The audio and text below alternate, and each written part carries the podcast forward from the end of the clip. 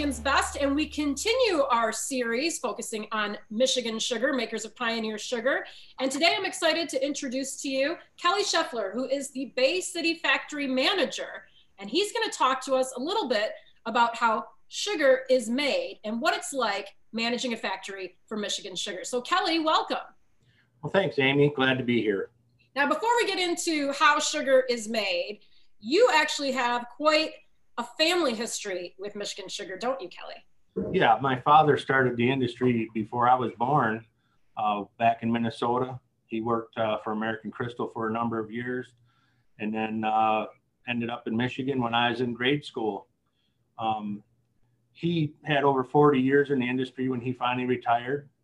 And I started the industry in 1983, right out of high school. And uh, I've worked at all the facilities except for Caro at this time. So moved around quite a lot in my career.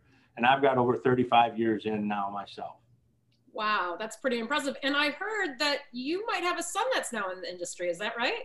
I, I do. My uh, my oldest son is a uh, uh, assistant sugar and um, foreman. He uh, started in the apprentice program a number of years ago for a mechanics position. Um, and he's had held number of positions around here as well. So third third generation. That's pretty awesome. What is it about Michigan Sugar that makes it such a nice place to work? Well, it's uh, it's certainly a place where there are a lot of opportunities to better yourself, um, move up if you'd like, um, really take on any challenge that comes comes around, and and it, it's really up to you where you end up. Well, that's good to hear. Well, you ended up as the manager of the Bay City factory, and having driven by this facility, I would be a little overwhelmed with this job. I feel this is a pretty big deal. What is your day like on a daily basis? Busy. there, there's a lot, lot going on here at this facility. Um, we have beet sugar factory, of course. We also have a molasses desugarization process here. Um, We've got a, a big uh, environmental um, wastewater treatment plant here. And um, basically, we run part of the plant about 360 days a year, um, and other part about 250 days. And uh, there's a lot of maintenance going on in between uh, those times, and just getting everything organized, keeping people focused, and and uh, uh, making things happen, planning, scheduling. It's, it's a big job. It takes a lot of time. Well, I'm sure you're doing a pretty great job at it because you guys are still promoting some great sugar. One thing that I've been really surprised about are the factories that Michigan Sugar that you guys use. They're the original factories built way back when that you're constantly updating, upgrading, uh, bringing into the 21st century essentially when they were built in the 1900s, right? That is correct. Um, all the factories uh, that Michigan Sugar owns were built in the 1900s, except Caro. They were built actually in 1899. Um, so yes, over the years they've we've grown and expanded. Most of these factories were built and designed as 600 ton a day factories. Um, right now, Bay City can slice up to 10,000 tons a day. Um, Sebewaing can slice 6,000 tons a day. Caro 4,000 tons a day and uh, Croswell is is is going to be up to about 55 pretty quick. That's incredible. Well, that derives directly from good factory management. oh, absolutely, of course. Can't agree more. exactly. Wow. Well, Kelly, why don't you uh, walk us through what it's like managing the factory and, and processing the sugar beets into the sugar that we find in the red bags that we use at home?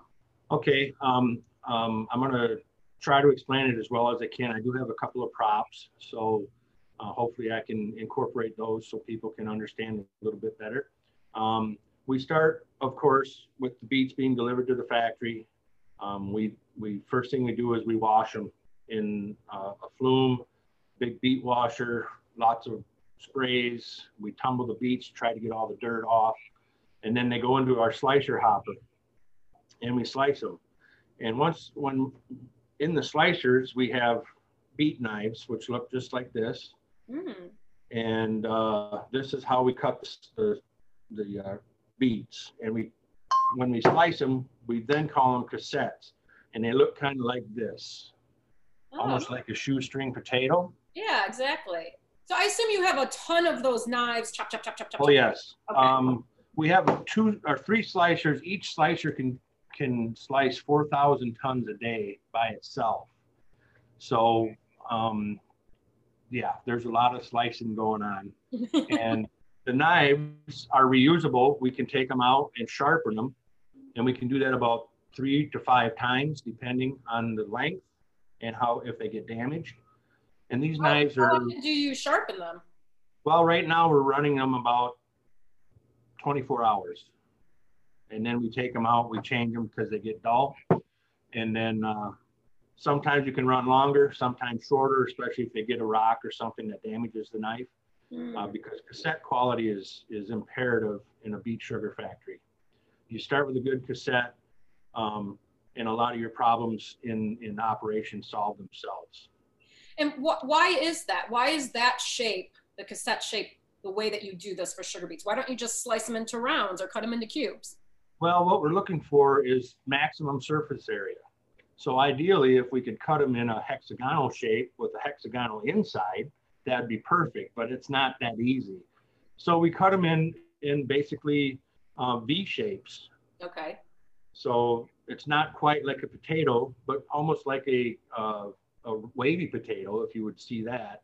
Okay. Um, and that V shape gives the maximum amount of surface area that allows the water to penetrate the cells, and that's how we start to uh, extract the sugar, the sucrose.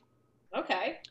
And we do that in, in a, a, diffusion system, which, which consists of a big mixer and a diffuser. Um, the diffuser holds um, probably about eight to 900 tons of cossettes the mixer is another couple hundred tons. So we have about 200 or two hours of retention time in that equipment. And what we do is we give the, the cossettes, the sugar beet cells, the perfect environment to, to live in, which is a lot of water and a lot of warmth. So the cells then that are full of sucrose absorb the water and then they expel the sucrose and then we remove that juice and that's what we use to make sure. What now, does the temperature have to do with having the cells release that sugar? It, it, it's all about permeability of the cells. Um, that's just where they they react the best. And uh, we also control the pH so that we can denature them a little bit so that the cells stay together rather than just fall apart and make mush. Um, um, so there's there's a lot of science to it. But yep, it all sure works. Uh, we can control all of it, and it all depends on conditions, beet conditions, weather conditions, um, temperatures, you know, all kinds of things. Um, so once we once we get the juice off, and we'll stop right there with that, um, then we have the pulp that comes out of the diffuser. Um, the pulp, we we just press the pulp and we get all the water out of it that we can, and then we dry that pulp and then we pelletize it. So when it's dried, it looks like this. Oh. These are just strips of, of cossettes that are dried down.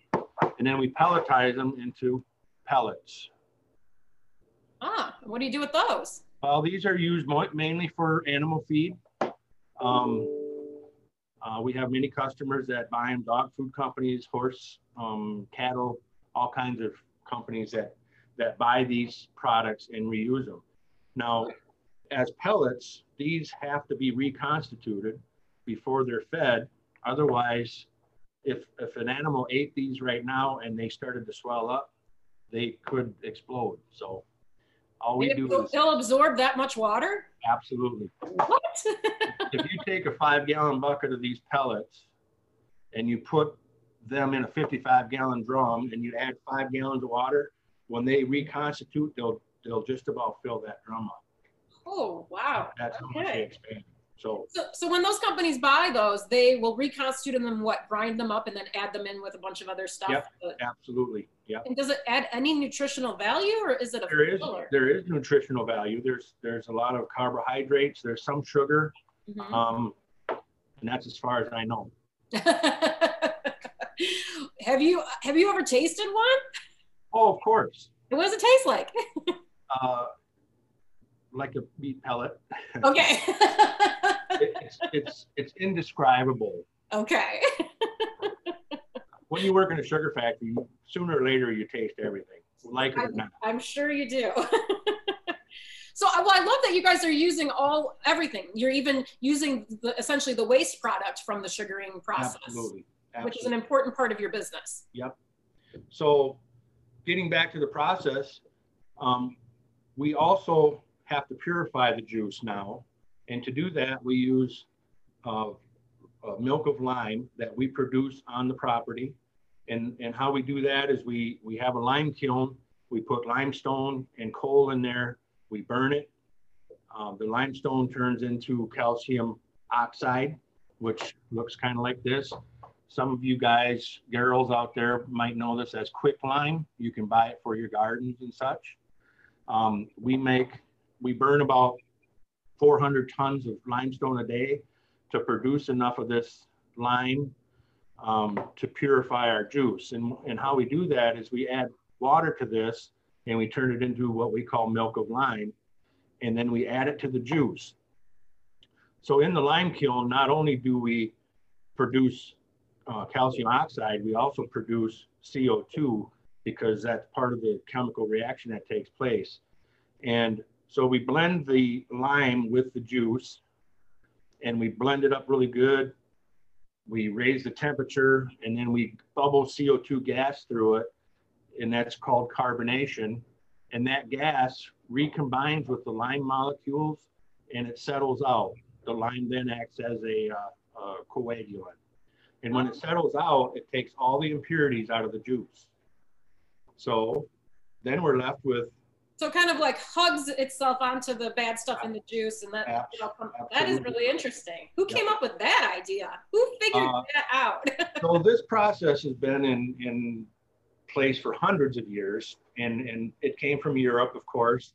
Um, and it's really the same, the same process. We just have different technology.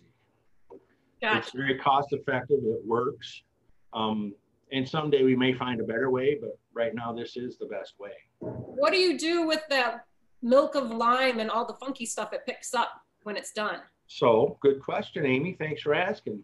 Um, that that lime we take and we filter it, and we get all the sugar out of it that we can. That water, that sugar, goes back to the lime kiln, which is what makes the lime into milk of lime. We call that sweet water. That lime that's left is is basically a dry cake, and it dry it drops out of these filters, and it goes out on into the backyard and onto our lime hill and that lime is later um, conditioned, drying, uh, and it's taken back to the fields for pH control. Oh, okay. Another another co-product yeah. is used. Um, we sell company-wide hundreds of thousands of tons of lime every year um, Wow. to growers, farmers, and anybody that's working with land to try to to uh, raise the pH and, and get it in good shape for crops. Okay. Okay, very cool. Now let's go back to the process. I keep interrupting you. I'm sorry. Oh, no, no, sorry. So back to the process. Now we have juice. We have we have purified juice. We have filtered juice. Um, or I'm sorry, we purify it, then we filter it, and then all we do is simply evaporate the water. So the juice looks like uh, light tea or almost like a, a beer. It's that light with a, just a little bit of a tinge to it. When we start evaporating the water, and by the time we're done evaporating the water, it's going to be about the consistency of maple syrup. okay. It also gets darker. And all we're doing is, is evaporating the water and condensing the amount of sugar or sucrose that's in that syrup. And at that point, we call it supersaturated because it is, there's enough sugar there that it'll actually start naturally uh, crystallizing. So, of course, we don't want to wait around all day for that to happen. So we put that juice, that syrup into a, a, a vacuum pan where we boil the juice and we add what's called fondant, which is just powdered sugar that we make on site to start the crystal growth. Now, there's a lot of science to this as well. That powdered sugar uh, granule or crystal. Um, we, we want them to be as close to the same size as we can when we feed it into the pan so that all the sugar crystals grow the same size.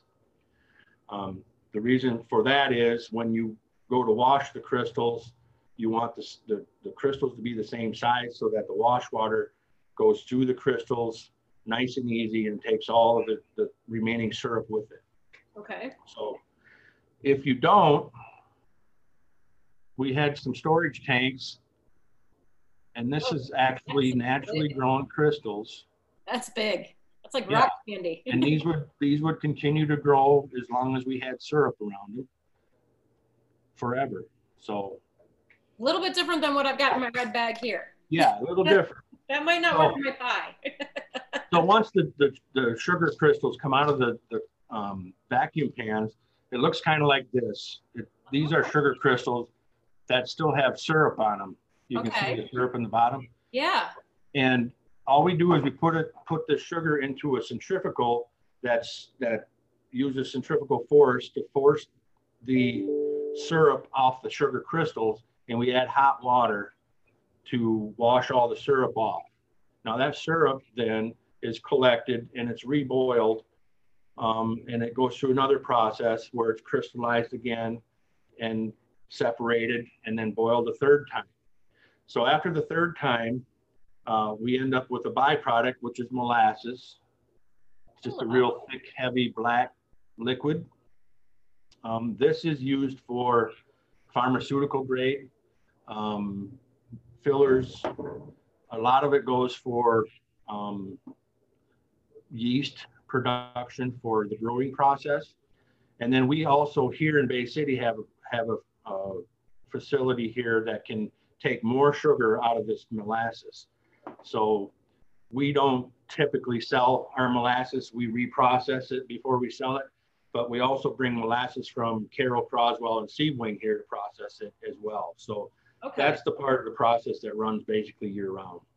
And it, now, how is that molasses there different from the molasses I use at home to bake oatmeal cookies? So this is this is beet molasses, which is all the impurities um, and whatever's left of the of the sucrose that we cannot uh, extract sugar out of. Okay. So it it won't hurt you if you eat it, but it just it's not very good tasting. It's kind of bitter.